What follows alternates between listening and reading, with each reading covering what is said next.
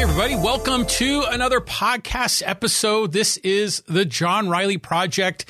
I am your host, John Riley. Welcome and thanks for joining us. This is episode number 258 and we've got a lot in store for you today. We're going to spend some time reviewing the uh, proposal from Sandag, this reinvention of our transportation system, where they're already working now on a $160 billion plan that includes a per mile tax on car drivers. And we're going to get into all the public transit and the tax system and, and what we think is fair or fair share. And we'll break it all down. Um, then we're going to do a, what I want to do is do a review of the um, the Netflix series Squid Game. I went and l- watched that last week, and you know it's all the buzz on on on the internet on Netflix, the highest rated show in Netflix history. So there's a lot of commentary that I want to share about Squid Game, and then I'd like to also get into some uh, local updates here in Poway. Uh, there's been a lot going on with the recall of our mayor, Pow, uh, Poway Mayor Steve Vaus, and the water rates, and, and there's, there's been a, some interesting topics going on here locally. Uh, so lots of topics on the table, as Hacksaw would say, and uh, we'll break it all down. We'll have some fun here, but I welcome your thoughts and comments on the live stream. If you're watching on Facebook or on YouTube, feel free to type in some comments, questions. I'll read them on the air. We'll have a bit of a conversation, a discussion, and we'll take it from there. So, again, thanks for joining me. And it's hump day. It's, can't believe it? It's November already. I mean, the, the year is just flying by. It's just going to be a few more weeks. It's going to be Thanksgiving. Um, but let's, let's dive into this whole topic of SANDAG. You know, SANDAG stands for the San Diego Association of Governments. And this is where all the local governments get together. You know, the city of Poway, the city of Encinitas, the city of Chula Vista, the city of San Diego, the county of San Diego, they all get together. They have this group called Sandag, and one of their primary responsibilities is to coordinate a lot of the um, transportation infrastructure, transportation systems throughout the county. And, you know, they've been grappling with this, this almost utopian um, public transit idea. It's been discussed now for a few years. You know, they have a new, um, I guess would you say he's a, the new president of Sandag? I can't remember. Remember Steve Vaus, our mayor here in Poway, was on the Sandag board um, as the Poway representative, and I think he was the chairman of the board, if I recall. Um, I think he served his term there. But there's another gentleman who I think used to work for a similar agency up in LA, is now down here in San Diego. And this dude has a big vision. Um, we're talking about uh, high speed rail, mass transit, huge um, transit hubs, um, reimagining our freeways, reimagining rail, um, really a comprehensive, very forward looking plan, but a plan with a, in, in this particular case, a $160 billion plan. And I don't even know if this is the full plan. This might only be a portion of it. But what they did is they floated the idea amongst San Diego voters in the form of a poll.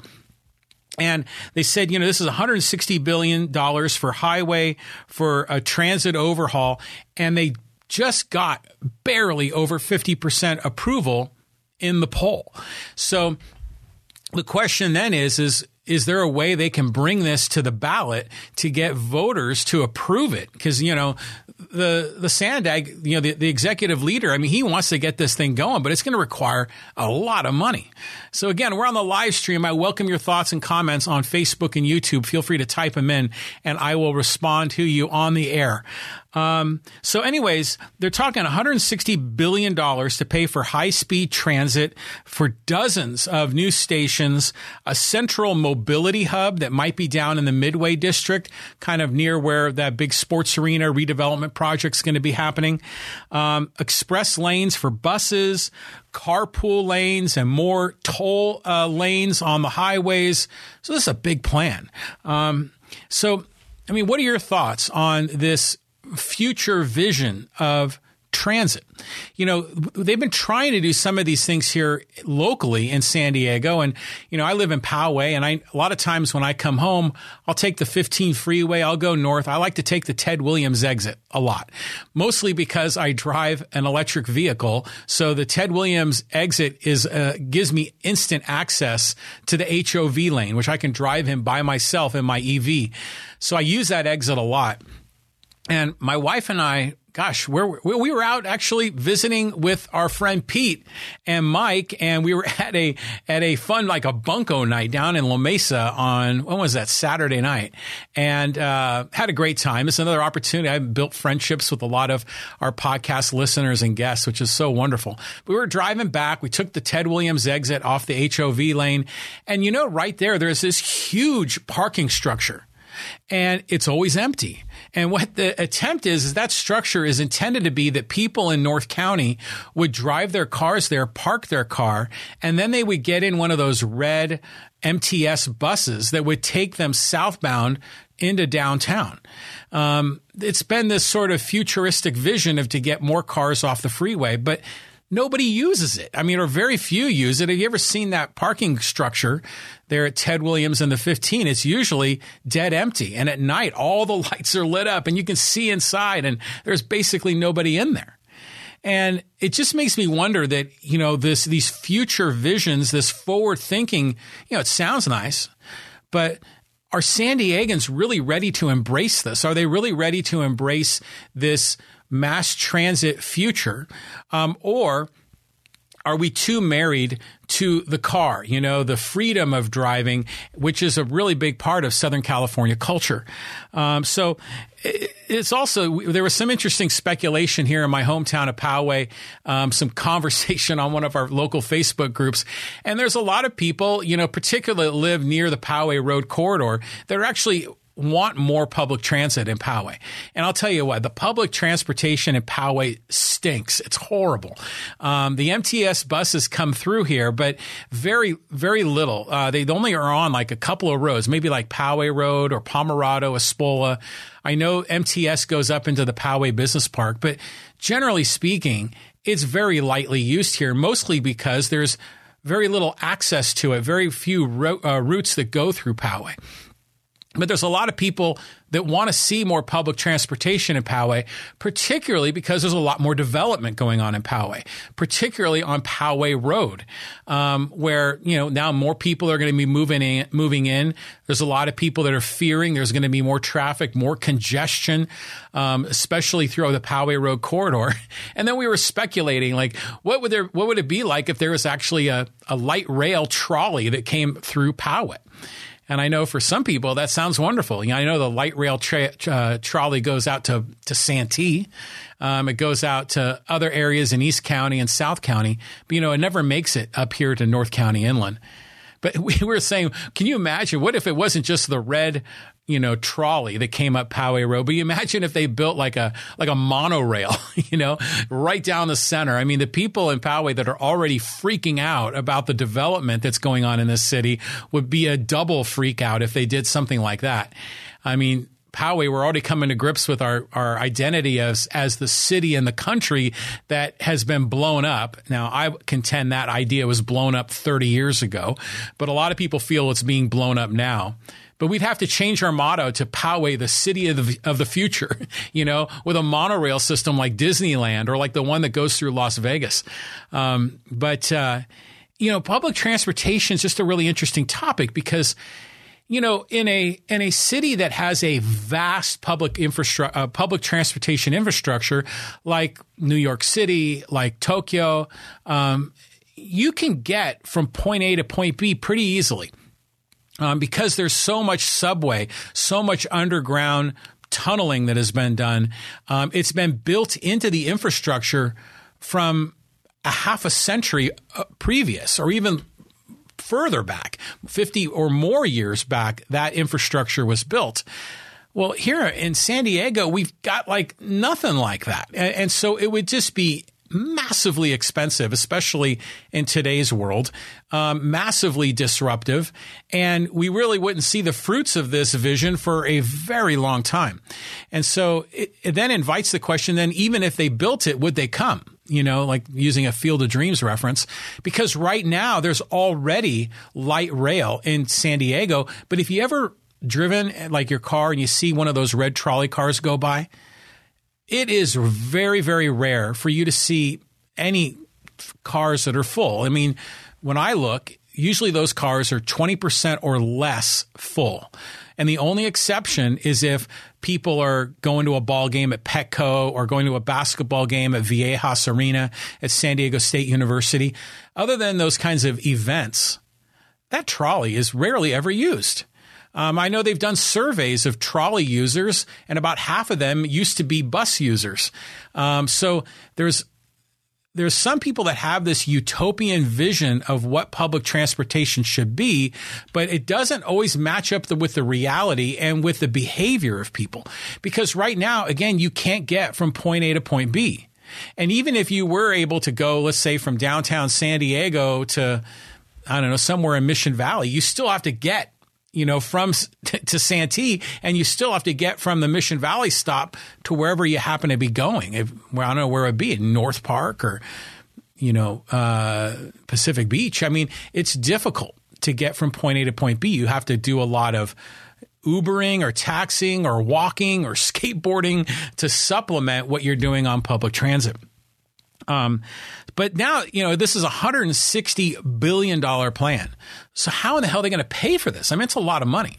And so, um, what they're talking about now is this this per mile tax, you know, which we've been hearing about, where you know right now, of course, we have the gasoline tax that primarily or conceptually funds the roads, but really the gas tax only funds a very small subset of of the roads because a lot of our roads here locally in our cities are funded by property taxes and sales taxes that go into the general fund in these cities that helps us repave and maintain roads. And then in a lot of other cases, you know, state income taxes are used to fund roads. So what we pay at the pump for gasoline tax, even though it is a dollar twenty per gallon, fully loaded, when you add in all the taxes, federal and state, it's a dollar twenty a gallon. But that doesn't pay for all the roads. I mean, there's there's just no way. Um, but now they're talking about implementing this per mile tax because the the gas tax, you know, has so called been dwindling. Now remember, they reduced the gas tax and then they raised it back up again. That was the whole Carl DeMaio plan from a few years ago. He was fighting the gas tax increase. Well, because cars are more efficient, they're using less fuel and therefore less money is go- being generated by the gas tax. And then on top of it, you know, there's other drivers like me that drive electric vehicles that don't pay a gas tax at all. Now, I will say this we do pay extra. When you, we drive an electric vehicle, um, we pay, like you have your regular auto registration per year. We pay an additional amount on top of what other people pay for auto registration that can be anywhere between like 100 and 175 dollars a year for the EV. Um, and it just kind of depends on the value of your electric vehicle. And then on top of it, we pay like an extra hundred bucks when we acquire the car. Now, is that the same amount as what people pay in gas taxes? Well, it depends how much you drive. Maybe, maybe not. But still, I think, you know, a lot of people are coming to grips. There's not enough money coming in from gas tax revenue. We got to do something, right? And on top of it, these Sandag people have this vision, this utopian idea of what public transit should be. And so they're looking for money wherever they can get it and they're coming after all of us for this. And I know a lot of people are really paranoid about this per mile fee. Like, how are they going to generate this money? You know, are they going to put GPS trackers on our cars so they can track where we go, where we drive, and then be able to compute the number of miles we drive to the penny? That's kind of um, Orwellian, 1984, you know, Big Brother that's kind of spooky, right? I mean, I know a lot of people are already paranoid about their activities online and being tracked. But, you know, it's one thing when you're being tracked by Google or Facebook because they basically use that information to serve you advertisements for products and services that are most likely of interest to you. But when the government's tracking you, that's a whole other ballgame because the government can put you in jail. the government can really crack down on you and punish you in a lot of ways, whereas Google and Facebook don't have anywhere near that kind of authority. So when the government's talking about this per mile fee, that's a lot of people freaked out. Now, we've been talking about, you know, my good friend Pete, we were talking about other ideas. Like I'm generally conceptually supportive of a per mile tax because, you know, if you use the roads, you should pay for the roads. That makes sense to me. But, you know, they're talking about implementing this per mile tax, but they're not talking about getting rid of the gas tax. They're talking about adding it on, right? Because they never subtract, they're always adding on, adding on. So this is just going to make it even more expensive to live in the state of California. Um, but uh, you know, we're trying to talk about other ideas, like how could they track this? You know, maybe they check your odometer once a year when you do your auto registration, or maybe when you do your smog check for people that drive gasoline cars. But I heard another innovative idea. I know Mike Ryan on the live stream. Hey, John, this uh, entire tax deal is crazy. You're right, Mike. It is. Um, another idea I heard about this is that they could implement the per mile tax when you get new tires right? Because your tires are only rated for so many thousands of miles. I don't know, 30,000, 50,000 miles, 80,000 miles, depending on how, how, uh, what type of tire you choose to get. That might be an interesting way to do it. Um, but again, I'm conceptually okay with a per mile tax, provided that, you know, the gas tax is eliminated and provided that all that money just goes to fund the roads. Ed Franklin says, don't give them any ideas. And Yuri says it's not Europe. There is no TVG rail system. What's TVG? Uh, I'm not sure what that is, Yuri.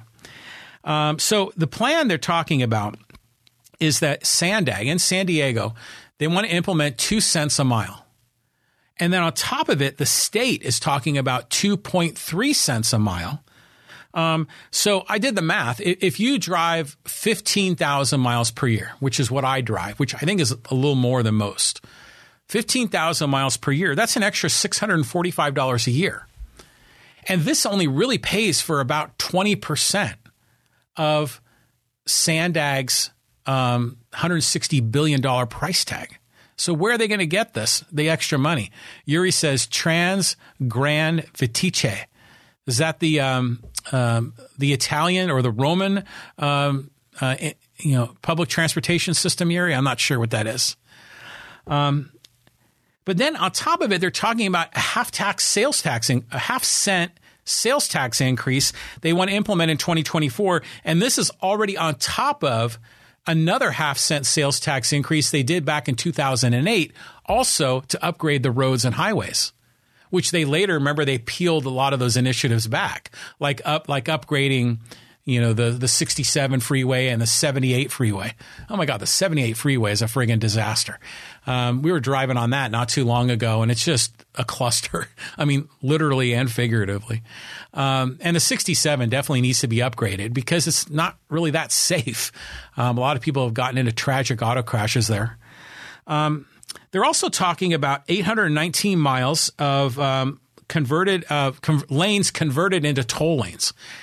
And I don't know if you've used that HOV lane on the 15. It works actually really well. I mean, I know a lot of people have the um, the device that they put in their windshield, and so as they drive, they're automatically charged, and they I think they deposit money in a in an account, you know, roughly about once every month, and then as they drive, it's decremented, and it helps pay for that extra infrastructure.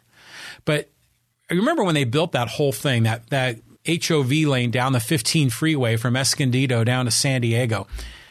Um, the original plan was that, you know, actually the thing I heard they were going to use it for first, and this was sort of urban legend, was that they were going to be testing technology. So there would be like a magnetic track underneath the asphalt in the center of the 15 freeway, and that cars could then be, um, I guess, controlled by this magnetic track and that people could literally be hands free as they drove. And I love that idea because then cars could travel in a tightly packed swarm and it'd be a much more efficient drive. And I thought this was going to be a test bed for that. And that's why, again, it was urban legend. It didn't turn out to be that. they had this vision of an HOV lane, high occupancy lane, two or more per car, which is great. Um, they also opened it up to electric vehicle drivers like myself that we could drive on it for free with only one person. You know, with one person, you have to pay. But for an EV driver, we don't. I actually had to pay like 30 bucks for a sticker on my car. And that's good for, I think, like three years. But then they also had that plan for that red MTS bus that was going to go down the 15. And that bus was going to have that transit hub at Ted Williams Parkway that nobody uses. There's a transit hub up off of, um, you know, in Rancho Bernardo, but on the west side of Rancho Bernardo, where all the technology companies are. I don't think anyone really uses that one much, do they? Not sure. Um, but it's this vision of you know what they want to accomplish you know they want to make more of these roads toll roads i imagine like that that road that goes down the 15 freeway um, a couple more comments on the live stream yuri says it's the english fastest train okay um, Ed, Ed says these people are all crooks. These taxes are ridiculous. When does it stop? I know. I agree.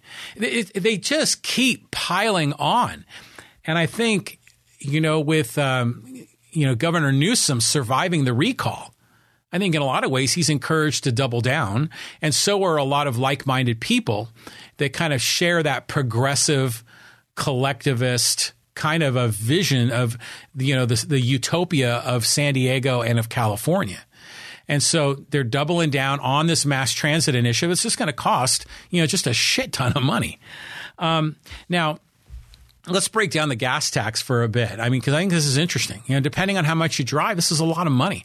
So, you know, again, if, if you add it all up, you know, the state, the local, it's a dollar twenty a gallon is what people pay uh, in California. Because there's all kinds. I mean, there's like six or seven line items when you add them all up. Uh, to, that that are covered. You know, some of them you see on the pump on the sticker, but others you don't see because the um, you know the they're they're paid for by the proprietor of the gas station, who then ultimately passes it on to you as the consumer. Um, you know, like for st- tank storage fees and all sorts of other things. But if you drive fifteen thousand miles a year, like I do, and let's say your car gets twenty five miles a gallon, so that means if you 15,000 miles a year, 25 miles a gallon, that's 600 gallons a year. That's $7, $720 a year that people, that person like that would be paying in a gasoline tax.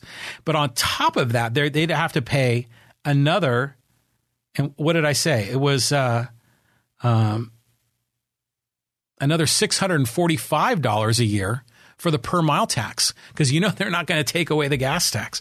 And the interesting part of this is, that I think is fascinating is that if Sandag were to put this ballot, uh, this proposition on the ballot, then it would require a two thirds majority in San Diego to pass it. And we know that's never going to happen. Um, it's very rare for two thirds of any group to agree on anything. Um, and you know, they've tried school bonds when they were trying to get those passed with two thirds. They can never pass them. Um, and they ended up lowering, you know, that threshold to, I think, 55% for school bonds to pass, uh, just so they could pass them. But it would need a two thirds approval, which they could never get done. You know, they just, they did the survey, a poll, and they got barely over 50%. So now what they're doing is they have to have it as a citizen led initiative that you know the people are going to put this on the ballot, and if they do that, then they only need a simple majority of fifty percent plus one. And who's behind it? Well, of course, the environmentalists are behind it. That makes sense. But so are all the labor groups, all the labor unions, because they're the ones that would get all the jobs to do all the construction of the infrastructure, right? Of course. So they're the ones that are behind all this. Um, but then on top of this, this is where it gets pretty crazy, is they, they're now floating the idea, Sandag, of making it so you can use public transportation for free. You're like, what the hell? You know, so they already have set it up where if you're under the age of 18, you don't have to pay to use any public transportation in the county the bus, the trolley, none of it. And th- now what they want to do is they want to have this per mile charge on car drivers to partly pay for the infrastructure to build public transit that that the users of it would actually pay nothing. So people that don't use public transportation would be paying so the users of public transportation could ride on it for free. And I was thinking, how in the hell does that even correspond with the notion of paying your fair share? It seems like it's the exact opposite. The people that use public transportation don't get charged at all. And the people that don't use public transportation, they're the ones that are paying for it in the in the form of this per mile tax and a lot of these other additional taxes. It's just just it, it's shocking. It's just amazing. Um, shouldn't isn't fair share like if you use it, you should pay for it. That's why I'm supportive generally of a per mile tax because if you drive on the roads, you should pay to drive on the roads in proportion to how much you use them. Uh, but it just seems that it's this whole it's a lot of this is socialism, it's collectivism, it's this idea that society will pay for it. But it's not society that pays for it, it's a specific group of people that pay for it. And that means other people don't have to pay at all. And that's this whole, you know, concept of, you know, so quote unquote free stuff. A few more comments on the live stream. Um, Ed Franklin, interesting. I'm getting depressed. Have a great day. you know, Ed Ed does his own podcast. Uh, you know, the the No Limits podcast. It's really good, and Ed is very much about uplifting content. And you know, I give him credit for keeping it positive, and I I generally try to keep a lot of this positive too. But there's just a lot of this needs to be broken down. We got to break it down because you know my podcast is largely about pursuing your happiness, right? And you know, again, I guess if, if you live in Poway and you want to get to the beach to pursue your happiness as a surfer, maybe you'd love to get on a trolley and take it to to you know Del Mar and go surfing. But not if it's at the expense of other people, then that's blocking them from pursuing their happiness. So I don't know. A um, couple other comments here. Mike Ryan says, "Slick Newsom better get this thing." On, my phone is buzzing as we're on the live stream. Slick Newsom better get this thing squared away. How much more can Californians deal with? Salaries are not reflecting all this inflation. You're right. We've got all the inflation that was largely caused by these shutdowns and regulations that have come in the aftermath of the COVID pandemic. Um, that's already shooting prices through the roof. Real estate prices, gasoline prices, the whole supply chain is a disaster prices for a lot of goods and services are going up at aggressive rates. And now piling on more of these taxes. It's just getting to the point of insanity.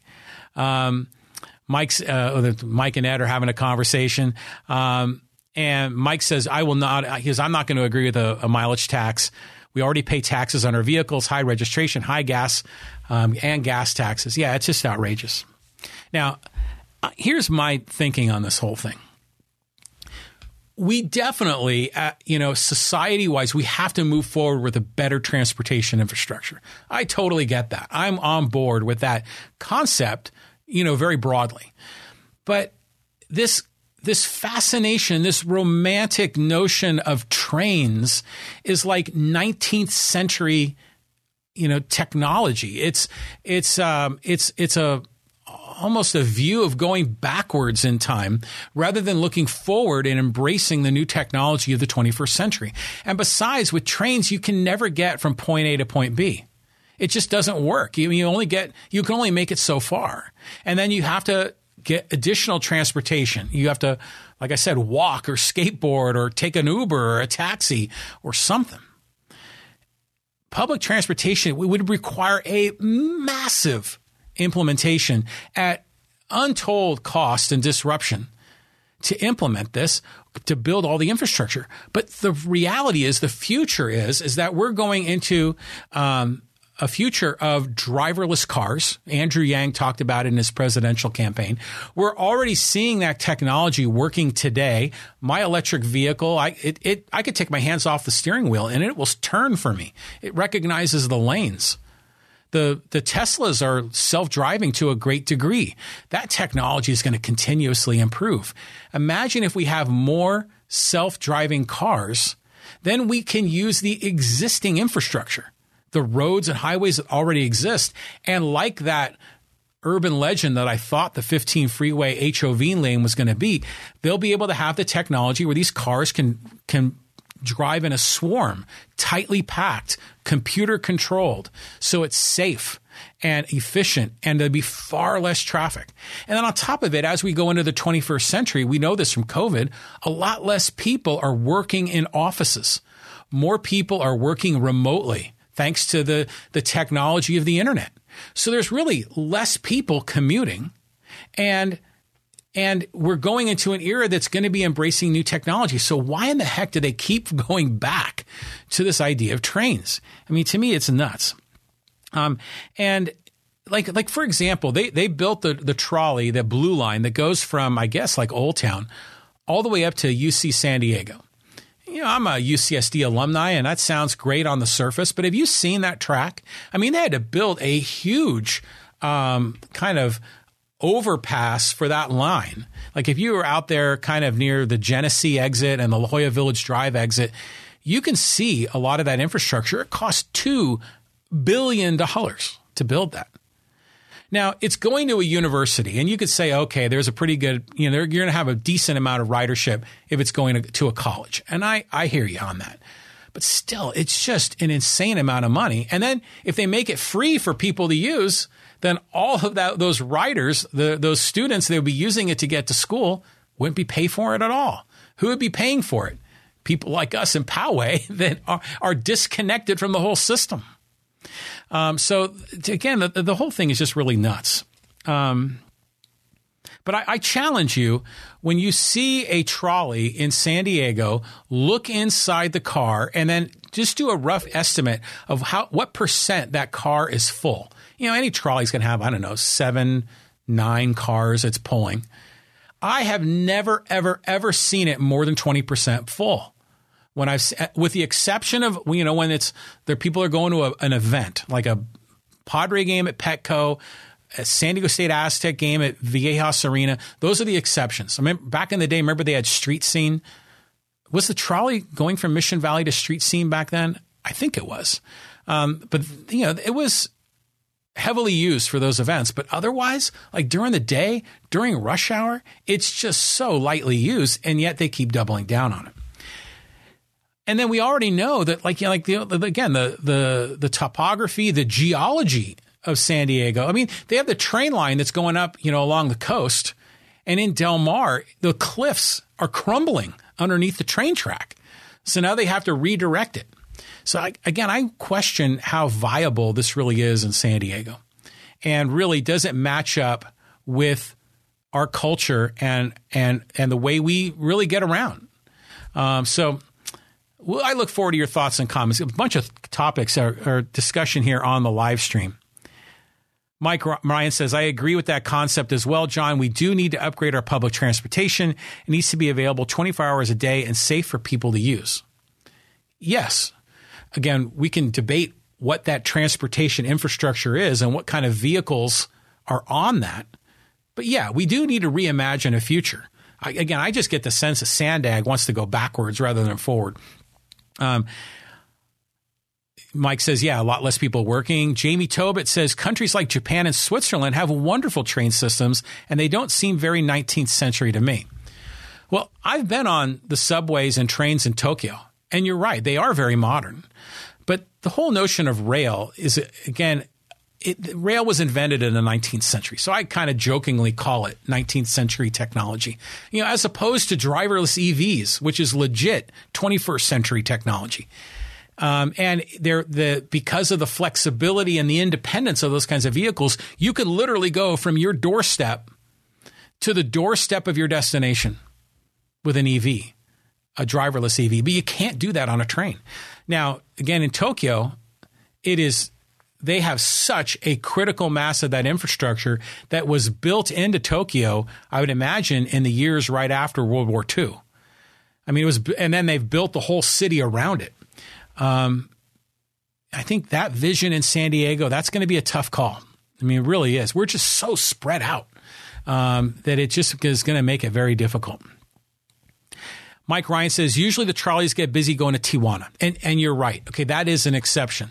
That line that goes from downtown San Diego down to uh, the San Ysidro border, that one is relatively highly used. I'll give you that. That's one of the exceptions.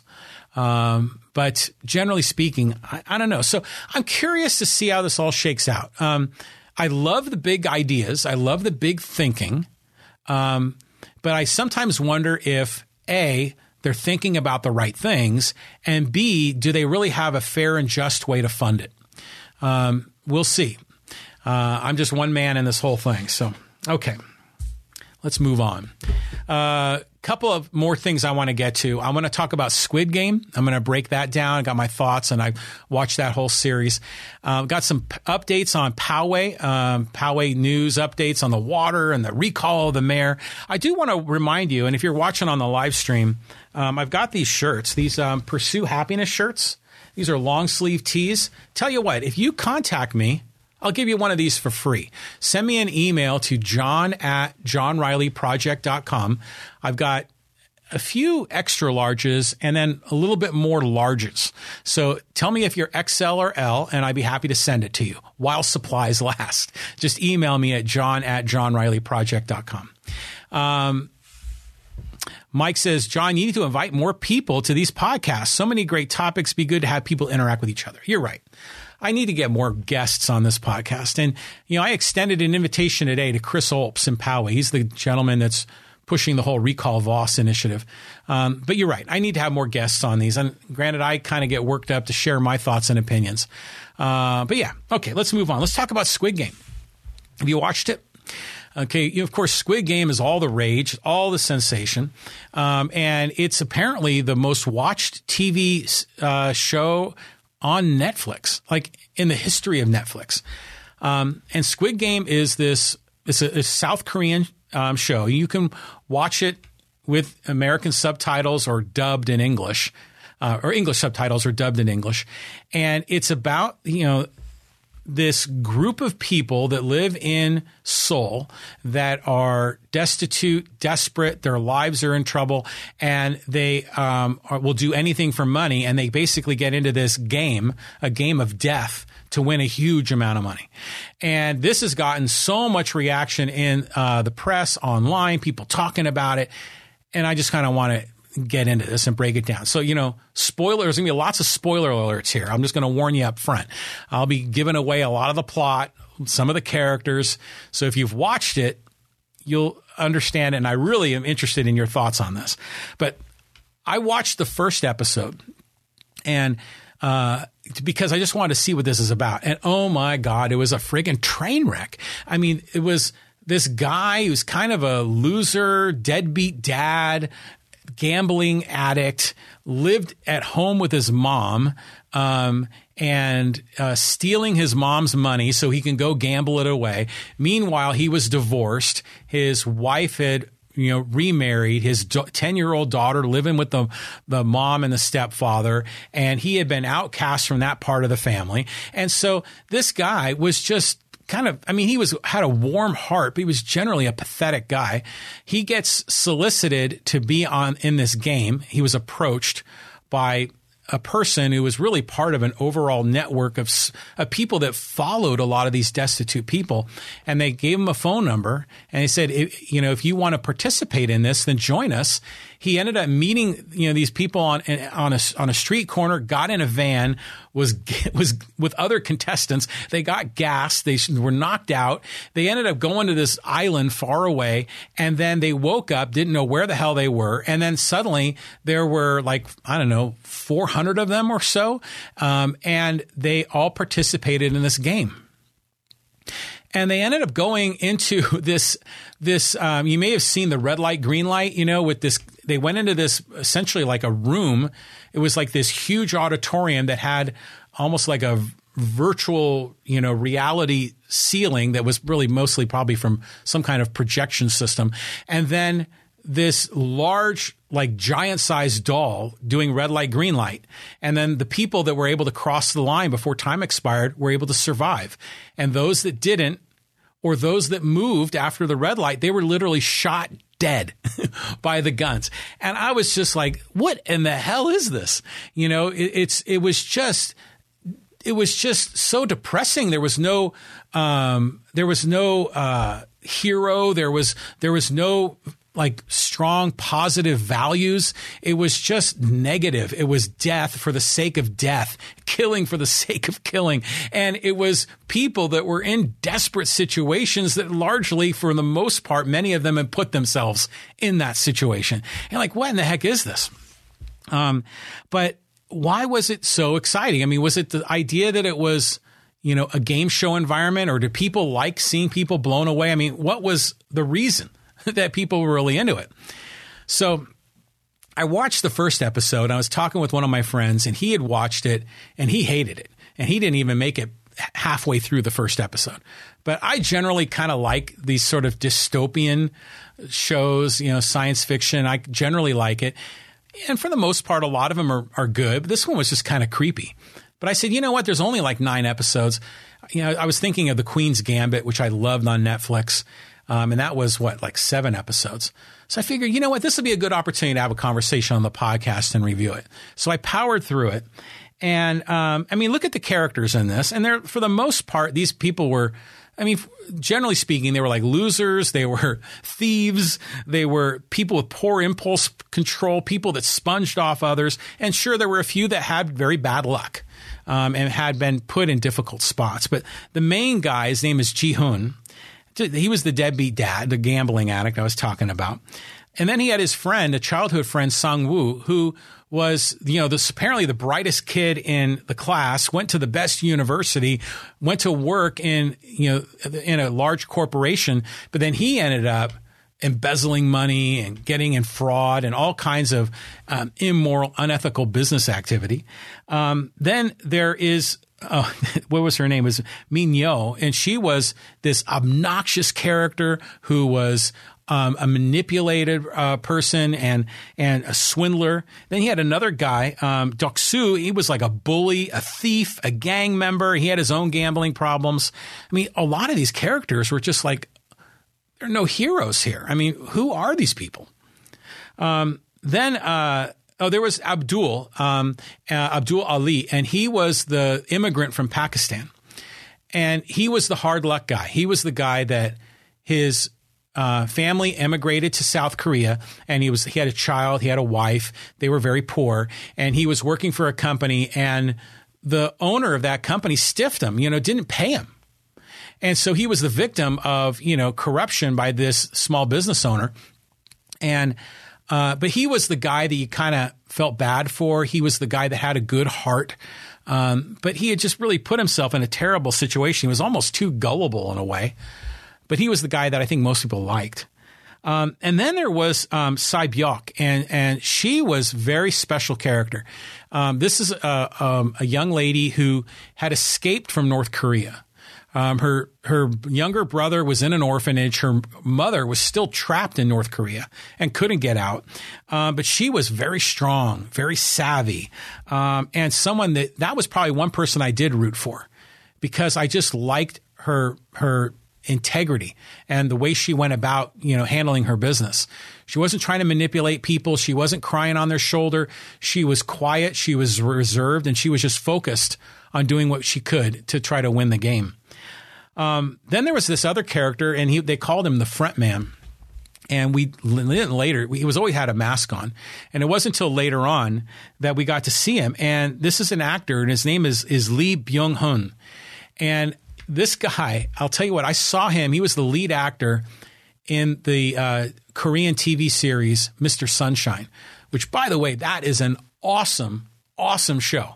If you get a chance to watch Mr. Sunshine, um, it's also South Korean. It's also, they speak in Korean, but it is um, subtitled in English. I think you can overdub it in English but that's about uh, the Korean Revolution from the 1800s to the 1900s. And he was a former slave that had escaped, went to America, uh, was adopted, grew up as an American, entered the U.S. military, and then came back to Seoul, Korea during the time of the revolution as an American. Um, uh, military man and diplomat. And it goes through his story, reconnecting with his old hometown, and then, um, you know, a love story with a princess there. And it's a wonderful, wonderful show. But anyways, he's in the show too, which I like. But he was playing one of the bad guys. Um, he was sort of the uh, the point man to make this whole operation work. The guy that all the you know the rich benefactors were the ones that were funding this guy to to run the whole thing. So uh, immediately you think of this. Okay, this is like a game show where people fight to the death, right? So a lot of people thought it's like Hunger Games, right? But it's interesting. I recently watched all the Hunger Games movies again. I'd watched the first and the second in the theaters. Never saw Mockingjay 1 and 2 in the theaters, but I watched those on p- bits and pieces on TV. But I really wanted to watch the whole thing, and I rewatched it all again. And, and it's a really great show. I mean, in, in the Hunger Games, we, there's strong values, right?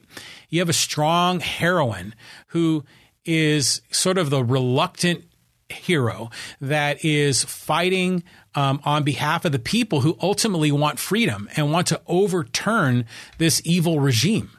I mean, to me, there was there were there were higher values that were being pursued, whereas in the Squid Game, people were just getting killed left and right, almost senselessly.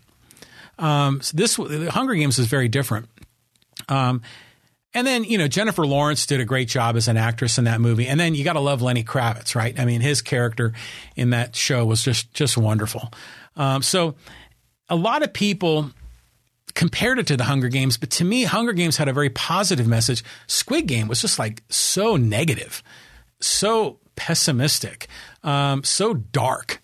Um, to me, that was disappointing. But um, you know, then people jump to the conclusion like, what does this represent? Does this represent, you know, the, is it a allegory of the evils of capitalism? You know, these large corporations destroying people's lives. Or is it representative of socialism? Or maybe, you know, some people might think this is the reason people watch this was because there was so much anxiety around personal debt that we feel in America. Because there are a lot of people in America that have tremendous student debt. I think I read that um, have tremendous personal debt. Excuse me, but I, I think I read that student debt, you know, from funding college, and when you add it all up, is the second largest bucket of debt after mortgage debt. Um, so there's a lot of people in America that are really struggling managing their debt load. Um, and then when we go into this volatile economy, you know, really just having the funds to manage their debt and and and hope to have the hope, you know, to pay it off. So a lot of people thought that that might have been indirectly why people were gravitating to this. In fact, there was a whole article in the San Diego Union Tribune about that very thing. Is that why people are watching Squid Game? Because they feel that they are in debt and then they can feel, they can channel, you know, their emotions through these characters who are in desperate situations and are choosing a life or death game to get themselves out of debt. Interesting thought. Now, I don't know. I, I mean, I look at this and to me, you look at this movie and these characters were escaping a terrible situation that they had made for themselves in Seoul, South Korea, as workers, as you know, as as uh, as family men, as you know, they were trying to make their way through life. They had a ton of problems. A, a lot of them self inflicted wounds right? They were thieves, they were deadbeats, they were leeches. In some cases, there were a few characters that legitimately had bad luck, but in, in some cases were kind of gullible and, and, and allowed themselves to get sucked into it. Um, but they were able to escape all of that to go to some some would call almost a, a, an interesting sort of, in a weird way, utopia. There's free food, free clothing, free shelter, and everyone's equal. Sounds like almost like, in some ways, you might argue a socialist utopia.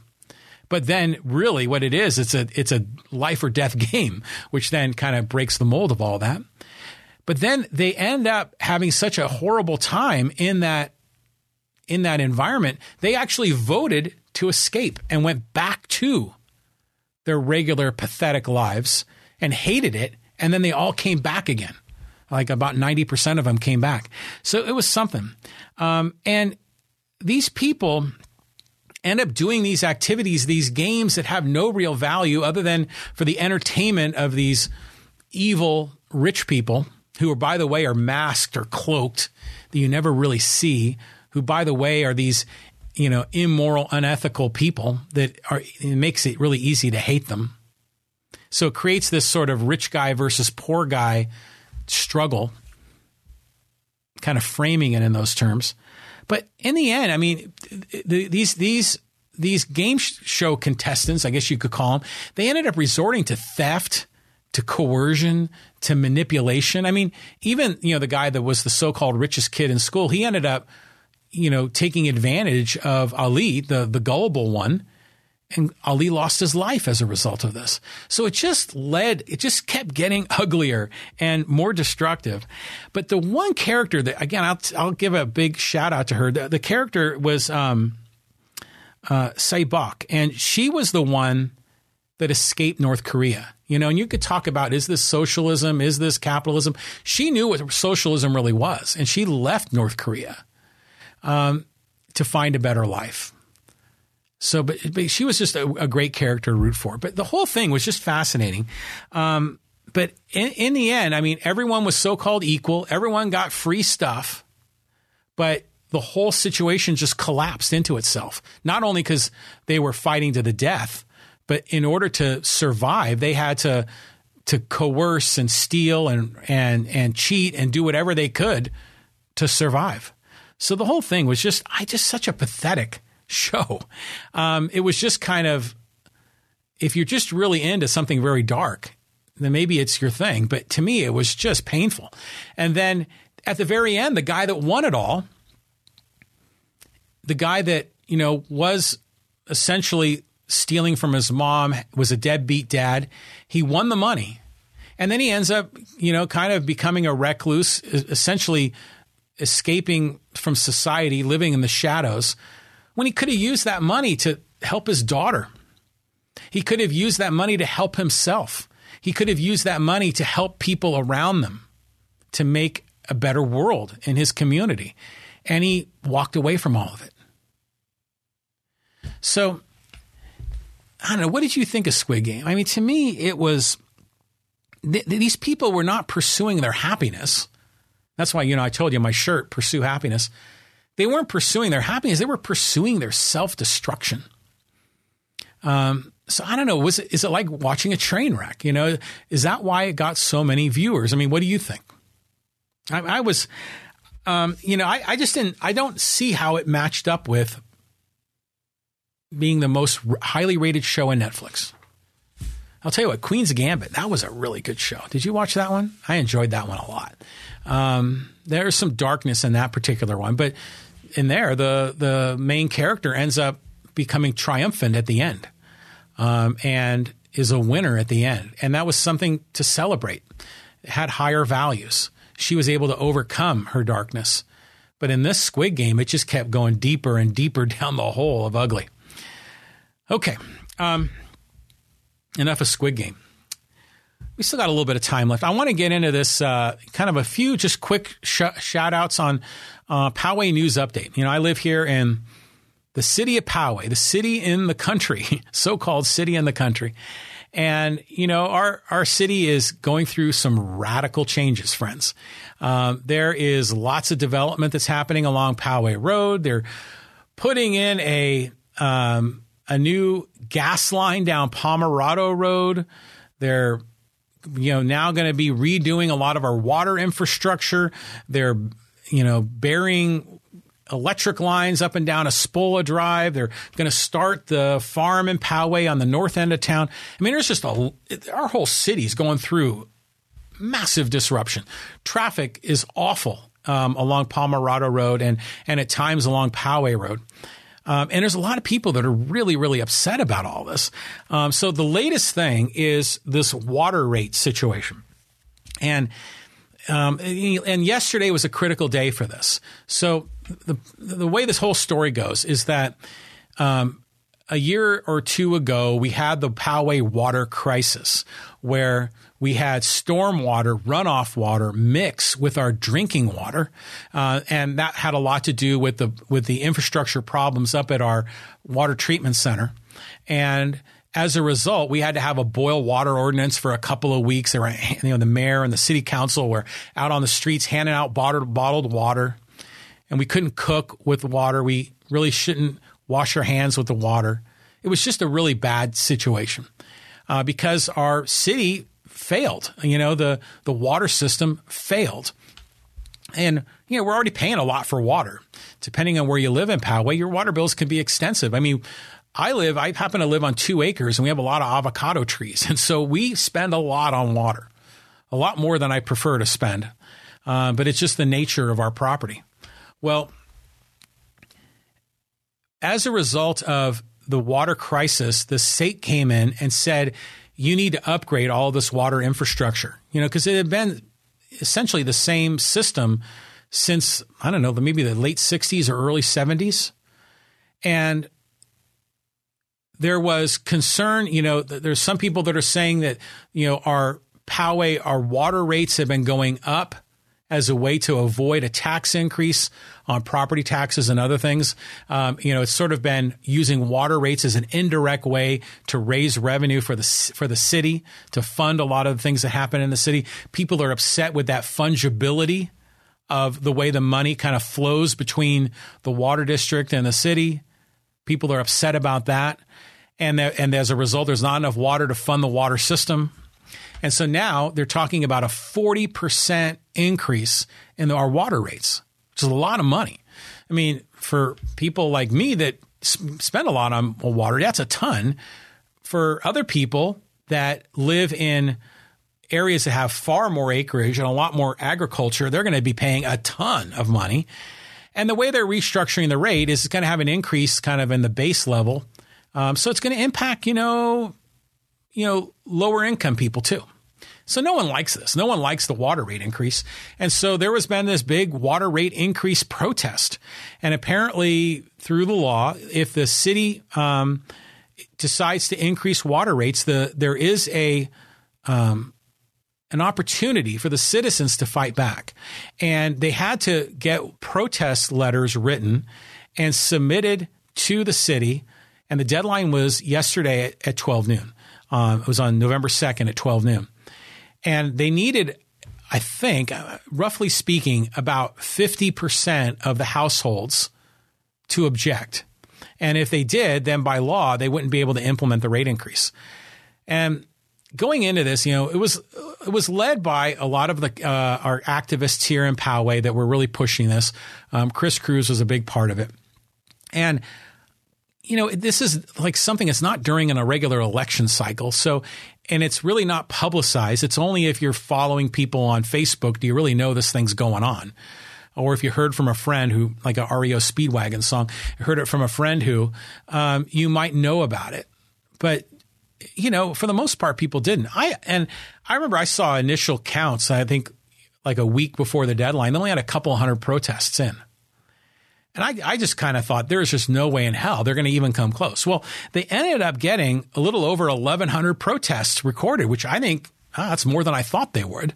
I thought they'd only get about half of that, maybe five, 600. They end up getting 1,100. Apparently, there were hundreds more that weren't counted.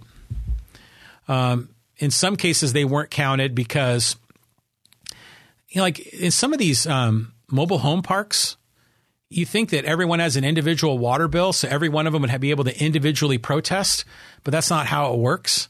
I think the each individual um, trailer park maybe only had like two or three ratepayers according to the city, and so they they were strict. They were very limited in being able to protest. That didn't seem fair to me. Um, but at any rate, they um, there were other people that turned it in late, you know maybe they had wrong information, or didn't fill it out right or a couple hundred that weren't counted. But in the end, you know, it wasn't enough because they needed to get about 6,500 and they only got 1,100. So they were way, way, way short, although a lot more than I thought.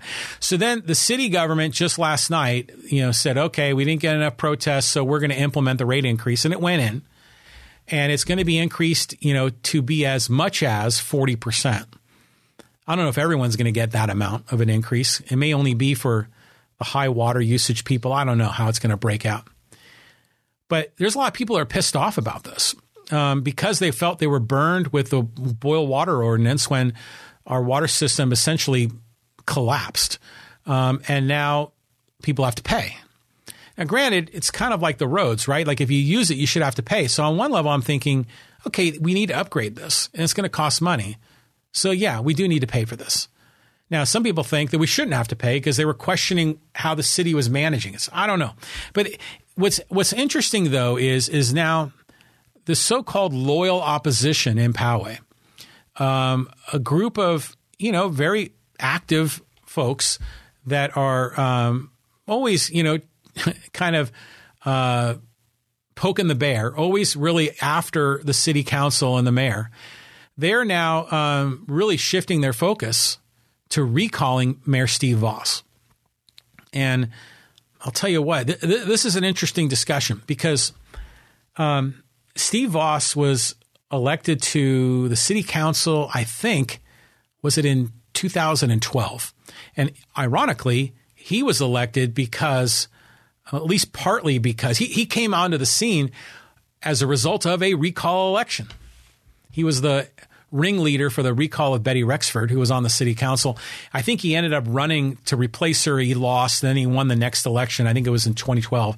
He ran for mayor in 2014, reelected 2018. In 2020, ran for county board of supervisors, lost by the thinnest of margins. I mean, just insane, like less than one tenth of 1%, maybe even less than one one hundredth of 1%. Um, and his term now, he's going to continue as the mayor. His term will expire at the end of 2022. So he's got roughly a year left. Now, um, the people that are leading the recall, Chris Olps is kind of the main guy behind this. Chris Olp's been a guest on this podcast a couple of times. I, in fact, I've invited him to come on as a guest to talk about the recall and talk about the issues involved in it. Um, he's leading the charge on this. And I would imagine that just about every one of those 1,100 people that are protesting the water rate increase are probably on board to sign the petition to, to remove Vaus as mayor. And there may be more because there's like peak level anger. There's people that are upset with the development along Poway Road, people that are upset with um, a whole number of things. So the water rate increase, the boil water increase, all of the aggressive development. In fact, if you go on the website for the Recall Vaus campaign, you go to recallvaus.com. Recall, and then Vaus is V A U S. Um, on, right on there, the headline photo is a picture of the outpost on Poway Road, which is that project that was the big hole in the ground that was flooding from the groundwater, and the people behind it ended up going bankrupt, and that project is stalled. And that's like their marquee photo. Um, but there are people are upset about that. People upset that the notion of Poway being a city in the country is now lost. Again, I, I would suggest that that idea was lost in the 1980s or maybe even the early 1990s when there was so much housing put into Poway. But still, people still, there's, the, there's a lot of that history of the city and the country. And for the most part, a lot of that's gone. And now with all this construction everywhere you look in Poway, people are okay, now it's out the window. So there's people that are upset about that. And then apparently, and again, I, I don't, I'm not going to get into the details. If Chris joins me on the podcast, I'll let him present it. But there's a lot of questions about the illegality of a lot of campaign finances and some of the fundraisers that Steve Vaus does and whether or not they're legal or they legit. And, and I, am not going to go into it here. Um, it's complicated and I, I don't really know all the facts, but there's a lot of people that are really upset about this. I mean, even to the point where they're now accusing some of Vaus's financial records had fake signatures on them. Um, but you know, is he going to be recalled? And if he is recalled, it, it would come. You know, they have to get enough signatures. I think they have to get about sixty five hundred. They got to get them done in the next couple of months. And if they're able to get enough signatures, then it would be on the ballot when we have our June primary in 2022. So let's just say that in June 2022, he is removed from office. Well, he would only have like five months left in his term. So there's a lot of people who are upset about this. Oh, it's a big waste of money.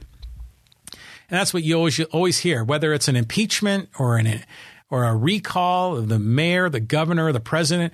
Those that defend the person in office will always complain about the cost of the effort to remove the politician. But if they do it at the time of the regular state primaries that we vote on, then there really is very little incremental cost. I mean, there's some cost, but not as much as you'd think. Now, again, I, I love recall elections. I love impeachments. I love that whole idea because it, it gives us an opportunity to remove people from office that we believe should be removed. It keeps politicians on their toes that they don't have to just win the next election, but they know they can be recalled at any time. Now, should Vaus be recalled? I haven't made up my mind on that one. I need to learn more on it. Um, there are some legitimate criticisms of, of, him. I would agree. There are some criticisms of him that I think are no big deal. Um, but I'm reserving judgment on this. I want to learn more. That's why I want Chris Olps to join me on the podcast. Um, but right now, yeah, there's like peak anger in our city. And what's going to happen? I don't know. Uh, it's going to be interesting to find out. W- will will we find out that the loyal opposition that got 1,100 signatures for the Poway water increase to protest that is that kind of the ceiling of the anger in Poway that would sign the petition? Because I would suggest it's going to be hard to get 6,500 signatures. And then, even if they did get 6,500 signatures to get it on the ballot, it's going to be extra hard to actually remove Vaus from office because he has so much institutional support in the city. There are so many people that rally behind the mayor. You know, say what you will about the mayor. There's a he has a ton of support here. And he has played the political game pretty pretty wisely. Now granted he's got weaknesses. He's got you know some skeletons in the closet. He's got um, an Achilles heel. But will um, the people leading this recall effort get him out? I don't know. So um, I'm hoping Chris um, Olps will join me on this and we'll, we'll talk it over. Um, so that's what's going on in Poway. And uh, what else? We we covered Squid Game. We covered um, Sandag and the per mile charge you know, to fund all of this infrastructure. I got to just say a couple of quick things I'll add to this. Um, loving the Padres hire of Bob Melvin as manager. I think it's a great move. Really happy about that. Um, and then uh, I will say this though, is that when Melvin is hired, and everyone's praising the hire right now, they think he's going to be a terrific manager. But you know, inevitably the San Diego sports curse is going to kick in, and then something's going to go terribly wrong, and the Padres are going to lose, and then that's when you're going to start hearing people saying, "Ah, AJ Preller made a terrible decision hiring Bob Melvin." And you know that's coming. Um, but I generally like that hire. I think it's a good move. And then the other interesting news story that I think is worth commenting on is this whole Elon Musk thing with the UN and the fight against global hunger. I don't know if you've seen this, but one of the guys that is works for like one of the subcommittees of the UN that fights global hunger, he was making a comment that hey, we could end world hunger if just these rich guys would just give us some money. And they said it would only take 2% of Elon Musk's, you know, total net worth, 2% of his net worth, and we could solve world hunger. And that's interesting, right? And people saw that and they were like, really? Wait, what's 2%? And, and they figured out it was like $6 billion. they're thinking, $6 billion could solve world hunger? And it was interesting is the UN hunger program, I think I gotten like eight point something billion the previous year and it wasn't solved. And then, but what Musk did is he called their bluff. And this is great. This is just wonderful. He said, you know what? I'll give you $6 billion. I'll go out and sell Tesla stock and I'll give you $6 billion if you say it will solve world hunger. Yeah, good on you, Musk. And and he says, but you've got to make all the accounting rules transparent and above board so we can see where the money's being spent. Well, now the UN has sort of backed off a little bit. They're saying, well, it wouldn't solve world hunger, it would help solve world hunger. And they kind of talk about the areas where it would help. And no doubt it would help. Now, one of the things I think is worth saying is that if you look at the world today, especially since 1990, poverty worldwide is in steep, steep decline abject poverty has been on a very downward negative slope, largely because there's been so much more. There's been an incremental increase in capitalism in China and Southeast Asia and in India that has helped a lot of people rise out of abject poverty. And as a result, there's a lot of people that are able to have greater access to food. So I think the global hunger problem, while it is a legit problem, is a smaller problem than it was 30 years ago. And now, with all the wealth generated by people like Elon Musk, he's the richest man on the planet. What's his net worth? It's like, I don't know, roughly 300 billion, something like that. You're right. I mean, he could, with a signature of a pen, unleash $6 billion to this program to help solve world hunger again, I, I don't know if that's going to actually be the solution. It may be a temporary fix, um, because in the end, you know, it's that old adage: you can give a man a fish and feed him for a day, or teach a man to fish and feed him for a lifetime. There has to be some transformation of the way certain societies and cultures around the world um, the way they go about prospering as a culture and being able to generate their own food to be able to feed. But I, I do love the idea that A, Elon Musk heard it. Elon Musk stepped up to the plate. Elon Musk essentially called the bluff of the UN. And now the ball is sort of in the court of the UN. It's kind of their move now. And I, to me, this is a very interesting story. Um, so I look forward to kind of covering it. And besides, it's Elon Musk, and you know, I'm a big EV driver fan, and and so um, you know, electric vehicles are a big thing for me, and that's been a huge part of Elon Musk's success. So I'm kind of curious to see where this goes. What do you think? Okay, so well, we covered a lot. Um, a lot going on, you know. Um, there's a lot going on in the world, and I think it's worth commenting on, worth talking about. And Mike, you're right. We I need to get more guests on this podcast. I should go out and reach out to some more guests and bring them on board. I told you Ed Franklin, who was on the podcast live stream earlier, he's been doing a great job. I mean, I if you go and check out his podcast, it's called the Ed, Ed Franklin No Limits podcast. Very good. And of course, Ed is the former chairman of the board of, oh no, the former president of the Poway Chamber of Commerce.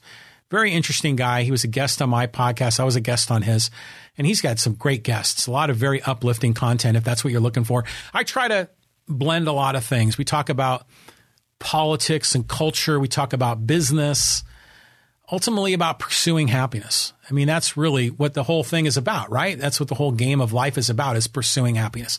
And I'll just say this again. I got these shirts. I'll show you on the camera. The Pursue Happiness shirts. And these are available uh, for free. Um, I'm not going to solve world hunger, but I'll give away some shirts. So um, if you'd like to get one of these shirts, email me at john at johnrileyproject.com.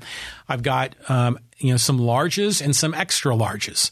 And while supplies last, send me an email. I'll give you a shirt for free, and uh, be happy to to share my share the love with y'all. Okay, um, this is episode number 258 of the John Riley Project. Thanks for listening. Thanks for watching, and we'll be back at you real soon. We'll see you later. Bye bye. If you enjoyed today's show, do me a favor subscribe and then share it with a friend or leave a rating and review on Apple Podcasts.